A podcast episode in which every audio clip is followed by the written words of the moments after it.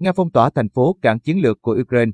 Mariupol, thành phố cảng chiến lược của Ukraine, đang bị quân đội Nga phong tỏa sau nhiều ngày bị tấn công dữ dội, thị trưởng thành phố Vadym Boychenko cho biết.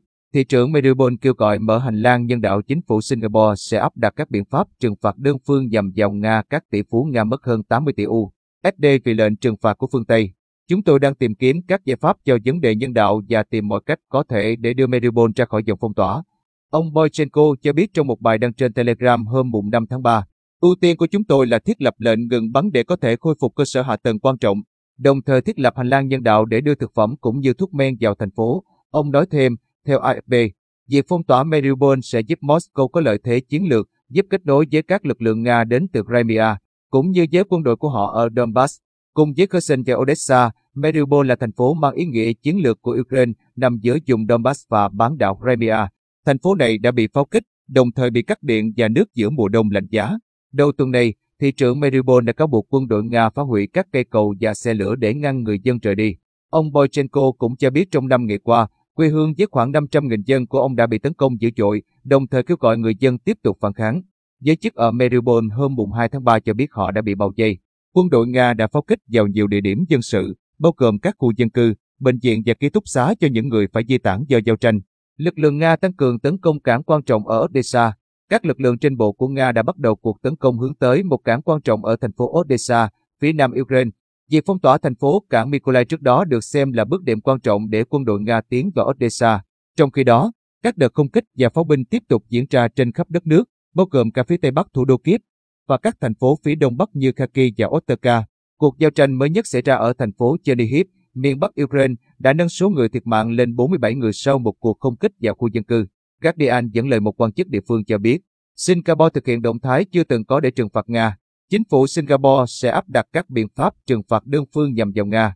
Một cựu quan chức ngoại giao Singapore cho biết đây là lần đầu tiên trong nhiều thập kỷ chính quyền đảo quốc lên án một nước mà không có sự chấp thuận ràng buộc từ phía Hội đồng Bảo an Liên Hợp Quốc. Lệnh trừng phạt bao gồm việc kiểm soát xuất khẩu đối với các mặt hàng có thể được sử dụng làm vũ khí, áp đặt biện pháp tài chính đối với một số ngân hàng Nga và các hạn chế đối với các giao dịch tiền điện tử.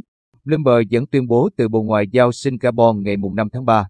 Singapore cũng cấm các tổ chức tài chính của nước này cung cấp dịch vụ hỗ trợ cho Ngân hàng Trung ương Nga. Giới siêu giàu Nga mất hơn tám mươi tỷ u ét đê vì lệnh trừng phạt của phương Tây.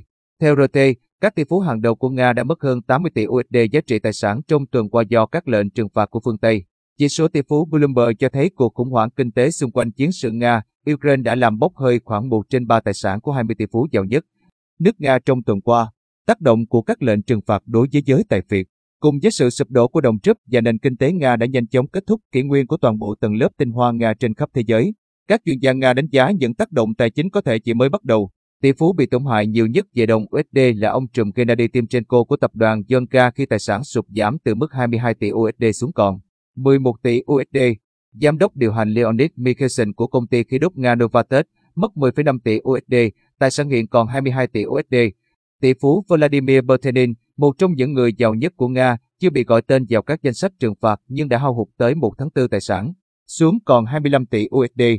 Nhiều hãng truyền thông lớn dừng hoạt động ở Nga.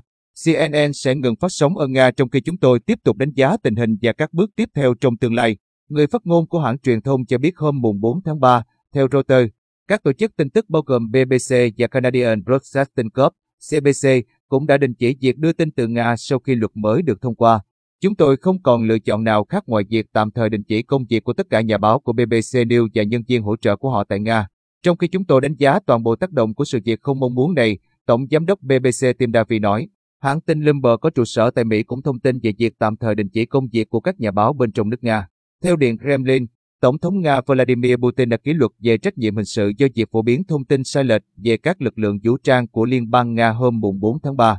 Sáng kiến luật đã được Duma Quốc gia và Hội đồng Liên bang Nga xem xét và thông qua tại các phiên họp toàn thể trong cùng ngày.